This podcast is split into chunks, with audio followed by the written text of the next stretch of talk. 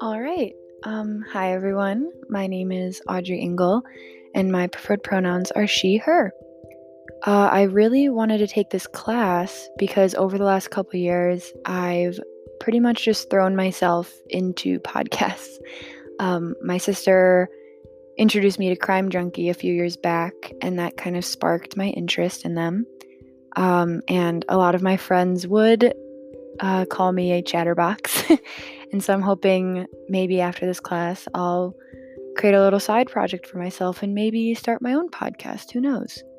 Um, one sound that stands out in my everyday is the sound of slamming doors. Um, in my apartment, my walls are extremely thin, um, so I can hear everything in my own apartment and the apartments around me. And my neighbors love slamming their doors when they get home or when they leave. Um, and it definitely is a sound that does spark some anxiety within me because I'm not sure if it's my own door, if it's one of the other doors. Um, and it's just, it's a little spooky, I won't lie.